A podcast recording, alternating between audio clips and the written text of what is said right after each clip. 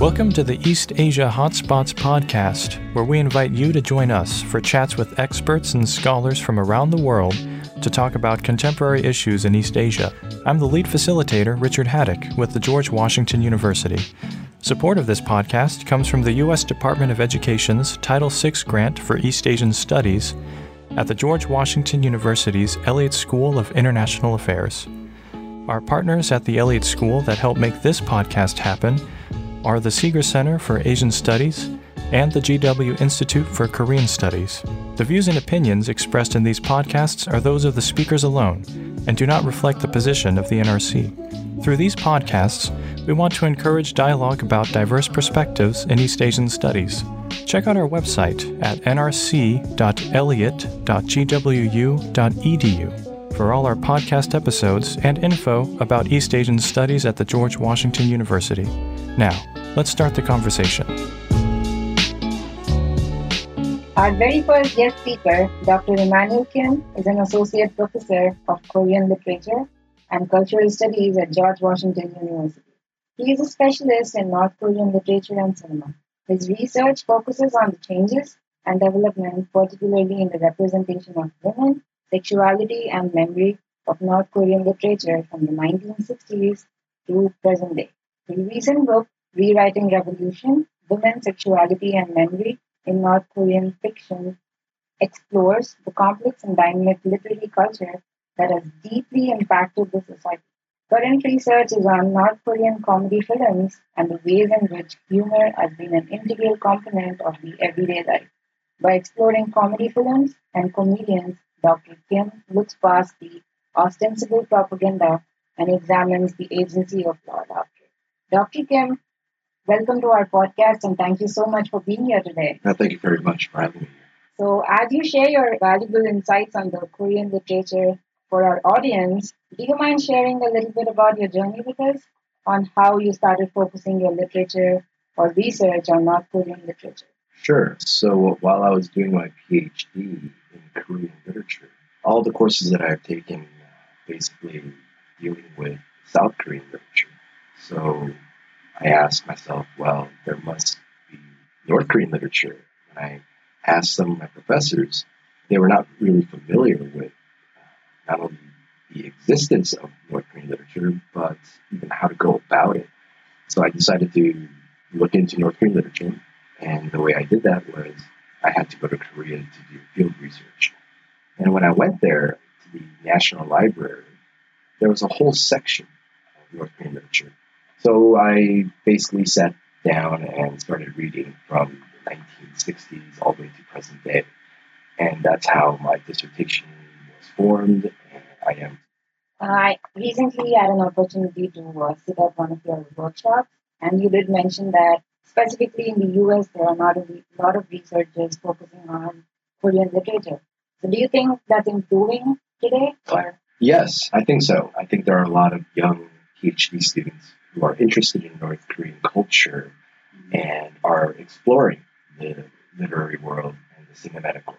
So, yes, I, I do believe there are, or there will be a new generation Great. Thank you so much for sharing that with us.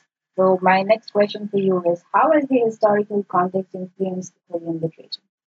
Right. So, during the colonial period in the 1920s, 30s, and all the way to 1945, there were a lot of progressive thinkers, progressive artists, many of whom were socialists or had at least socialist leanings. And they formed a huge literary or artistic group and you know really wanted to inform the people of this kind of idea. Uh, well the japanese didn't like that. And so they pretty much did a witch hunt eliminated all these artists. Knowing that the artists many of them went up to the north which is now north korea uh, and settled in areas like pyongyang manchuria and even Shanghai. So they kind of had a like a diaspora spreading. Uh, they went to different areas to really practice their art. And after the Second World War, when Japan surrendered to the U.S. and gave back Korea to its people, uh, that's when the national division happened, and many artists who resided in Pyongyang just remained there and thought that this was going to be the happening place uh, to really push their artistic work. And that's sort of the beginnings of uh, this kind of socialist movement uh, in North Korea. And of course, once the Soviet Union occupied North Korea, it just made a lot of sense that they continued this work. But today, North Korea, it's very difficult to say that it's a socialist slash communist country.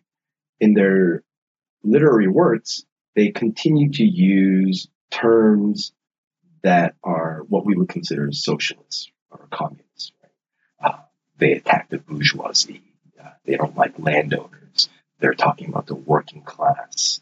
Uh, and Kim Jong Un thinks that he's part of the working class, and he convinces his people that I'm the same as you. So even in their constitution, this kind of socialist rhetoric still exists. However, looking at it today, it's very difficult to say it's a socialist country. And so that's sort of the historical context. Once North Korea became uh, its own nation state uh, in 1948, from then on, uh, they started practicing socialism. Uh, they studied Marxism, Leninism, and really tried to become this stronghold of socialist arts, imitating the Soviet Union. But by the end of the 1960s, things started to change. And uh, yeah, so that's sort of the historical context. Mm-hmm. If I'm not wrong, I believe it's called the social realism. Yeah, socialist realism. yes, yeah. So that's from the Soviet Union, mm-hmm. and North Korea tried to imitate Soviet Union socialist realism, especially in the 1960s. So their literature and their film reflected this kind of socialist realism that really had this kind of sense of community, the working class, eliminating the bourgeoisie and the landlords and anyone who would be considered a capitalist. But when you continue to produce that kind of literature and film, it gets a little redundant and boring. Well, the people have recognized this. In fact, Kim Jong Il recognized this. So he decided to change everything. Well, for him, it was for the good. But for people, I believe it was for the bad. Right? The literary field and the culture there just really turned for the worse. And it was really unfortunate. And that was in the late 90s. So, do you think the Korean state attempted to control literature? And in what ways has the Korean public resisted state sponsored literature? Right. So, the party would project this kind of propaganda by saying to the people that we need to do this, telling the people that the party knows best. And as long as the people follow, this country will become socialist parity. Now, within the party, the government system, there are uh, different departments that handle literature and so forth, all the cultural arts, what we would call censors. And so that department, handled by a few party officials, would oversee how literature is written, how film is produced, how paintings are painted. And if it's not to their liking, they'll cut it off or they'll edit it. That kind of system has, has been around in North Korea since the beginning, really modeling after the Soviet Union. Where it became really bad was when Kim Jong il took over that and he decided, look, I want literature, I want film to be done this way, my way. That's when everything went bad. So is censorship uh, an issue even today in Korea? Oh, very much so. Very heavy censorship. So a few things. You cannot criticize the leader. You cannot criticize the party. You cannot criticize the country. However, you can criticize the party officials. Mm, interesting. Yeah. So you can't you can't say the party is terrible. The party is ruining our lives. Can't say that. But you can point to certain high ranking officials and say, look at these people. These people are too bureaucratic. Their pompous attitude, uh, it's their bourgeois lifestyle that is ruining the lives for the rest of us. You can do that, but you cannot criticize the real upper echelon, the leaders. You can't criticize them. That's interesting. So thank you so much for giving us an example and making it more clear. In what ways has the Korean literature been used as propaganda? Many ways. The party thinks that it knows best. So it will advertise a certain slogan. So, for example, right after the Korean War, or even during the Korean War, sorry, there would be this propaganda of anti Americanism. So the North Koreans blame America for starting the Korean War. So there was a lot of anti American propaganda during the 1950s. And then come around 1960s, you have this kind of let's build a socialist paradise. Let's work a little bit harder. I know you're tired. I know we just ended the Korean War and everyone's beaten up, but let's let's work a little bit harder. And the late 1950s and the 1960s was a period of reconstruction. So there was a lot of propaganda going on through the literature and film mm-hmm. of characters, protagonists who are really putting their effort into rebuilding the country. In the 1970s, there was this three revolutions campaign, which is ideology, technology, and culture. So the party wanted all the citizens to know the party's ideology, pretty much Kim Il sung's ideology. They got, or they're slowly removing Marxism, Leninism out, and they're implementing Kim Il sung's ideology. So that you had to know. Everyone had to memorize it. Everyone had to basically recite it by heart. Technology. Uh, North Korea was heavy on expanding their or developing their technology. They wanted to be better than South Korea. South Korea was actually doing the same thing at the time. They were rebuilding the country. Two leaders, Kim Il sung and Park Chung hee in South Korea, were working really hard. Sorry, having the people work really hard. Uh, and finally, culture was a huge thing for Kim Jong Il, who wanted everyone to recognize his father, Kim Il sung, as the ultimate leader of the country. And so all the cultural products like literature, film, arts, uh, name it, everything had to reflect the leader. And that is sort of where we are today in terms of, well, all literature and all film in North Korea must glorify the leader. Well, it wasn't always the case. And that's sort of where people missed the mark they think that all literature and film glorified the leader from the very beginning. And that's actually inaccurate. So it was when Kim Jong il took over that things just had to glorify. And that's why I say it, it turned for the worse. Mm-hmm. So that actually does lead me to the next question. Do you think that Korean literature has been used as a form of control? Yes, whatever that means. Control is a funny word because I don't know how much literature can actually control people because that sort of has the connotation of North Korean citizens are automatons waiting for the next directive to come and it will tell them to make a left turn here or something like that, right? Uh, no, literature doesn't have that kind of power. The function, I would say, of North Korean literature, or for that matter, in any culture really, is to find this kind of common sentiment that people share. And one of the methods in North Korea is nationalism. So they emphasize nationalism and rhetoric in literature and art reflect this kind of we are a superior people. We are, it's like the sort of Nazi Aryan race rhetoric. And everyone else is terrible.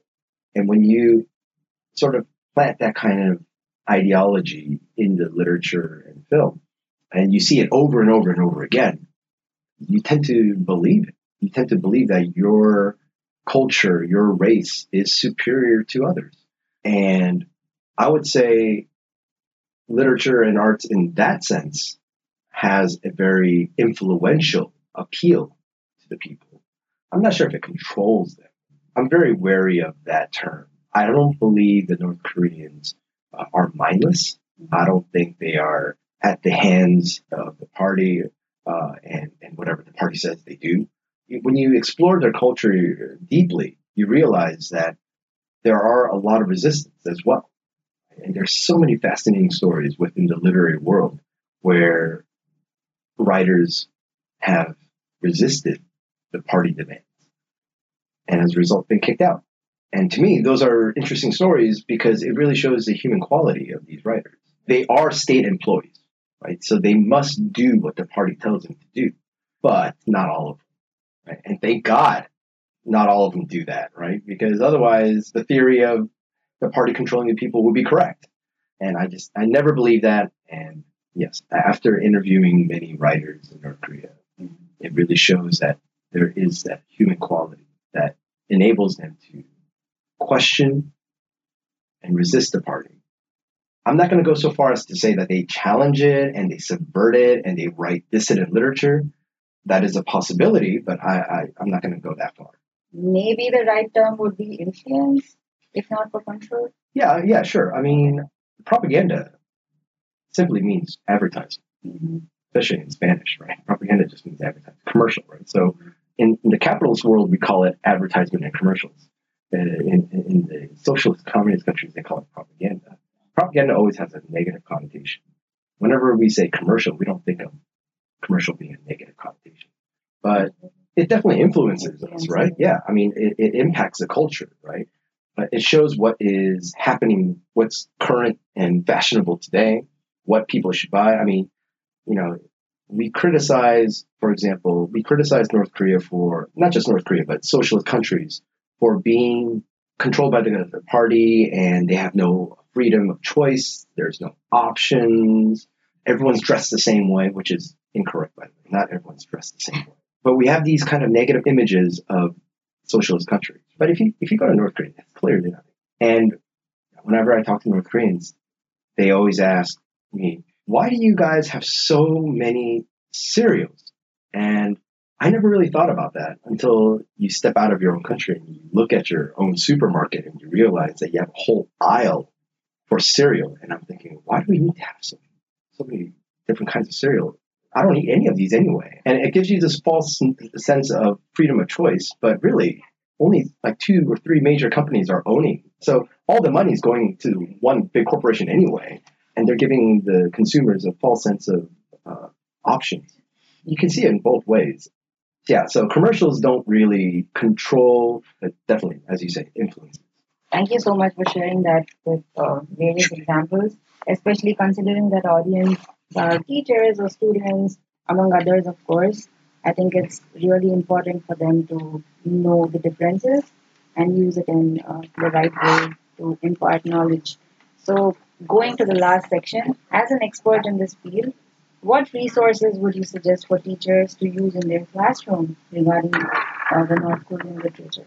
This is the most difficult part because the problem has always been with translation, and there aren't many uh, translated works available, like on Amazon or something. And so I'm working on a translation, a novel. Another colleague of mine, we're working on a collection of short stories we hope that these will be published. The novel that I translated will be published soon. Uh, but yes, there's a dearth of literary works out there. It's really unfortunate. But there's a reason for that. So even in South Korea, North Korean literature was prohibited from being read by the government until the late 1980s. Scholars have been sneaking in to read North Korean literature, but it was at, always at their own risk the Constitution, the law, the national security law says we will imprison you if we catch you with North Korean materials, if you disseminate them or whatnot. So for so long, North Korean literature has been in sort of uh, the dark. People never realized that there was even North Korean literature. So even in South Korea, most people, even today, hardly know about North Korean literature. So if South Korea doesn't know much about North Korean literature and their next door neighbors it's really difficult for the United States to know anything about North Korean literature. Besides, you need translators. To, right, you need translators. Now, North Korea has their own department that translates North Korean literature, and that's run by the party. Well, clearly, if it's run by the party, then they want the works that the party thinks is worthy to be translated. Translated. And I'm going to tell you this right now those works are terrible. Okay? They're boring. They are what we would call like ultra nationalistic, ultra glorifying the leader. These are the works that people criticize North Korean literature, and they base it all on these kind of works. And we have to realize that there is a whole world beyond that small sampling of literary works that really talk about everyday life, other aspects of Korean culture. If there's a whole there's a whole different sub level of literary works that people around the world would never know because all the party produces is those kind of heavy ultra nationalistic literary works. And if people just read that sampling from the party, then they'll just assume that all of North Korean literature is just like that. And that couldn't be farthest from the truth. So the works that I'm translating and the works that my colleague and I are translating, these are works that really reveal the everyday life.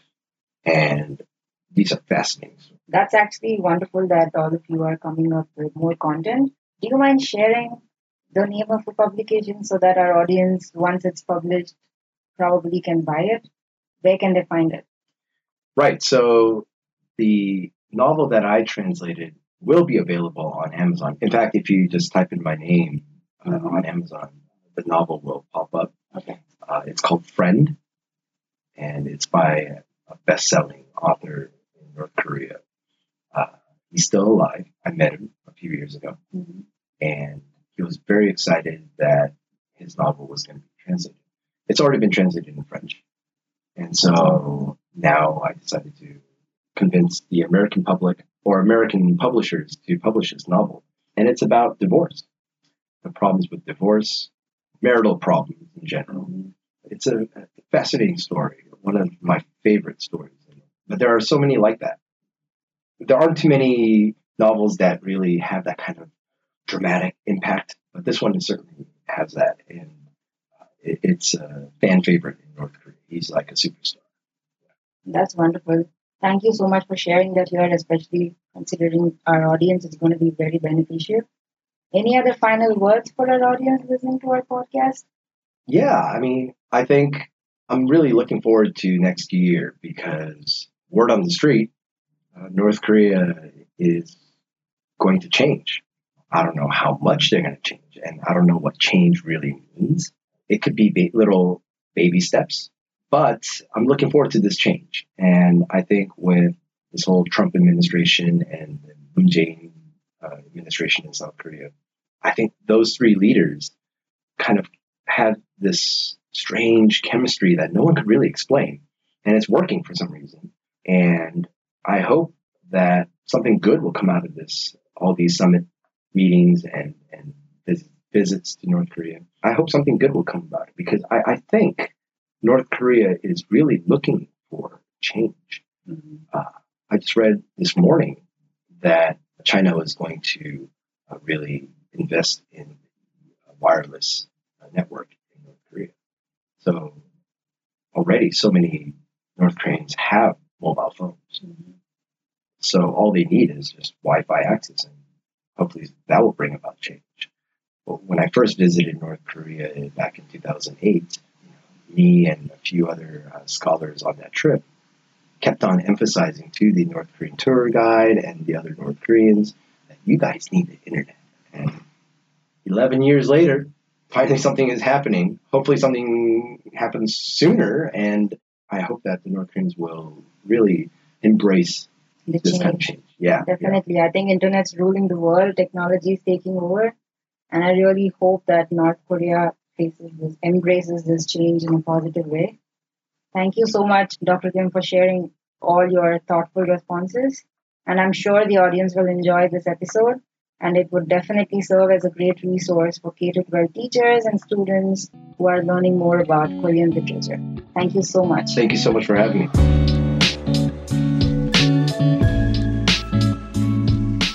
Thank you for listening in to our podcast episode.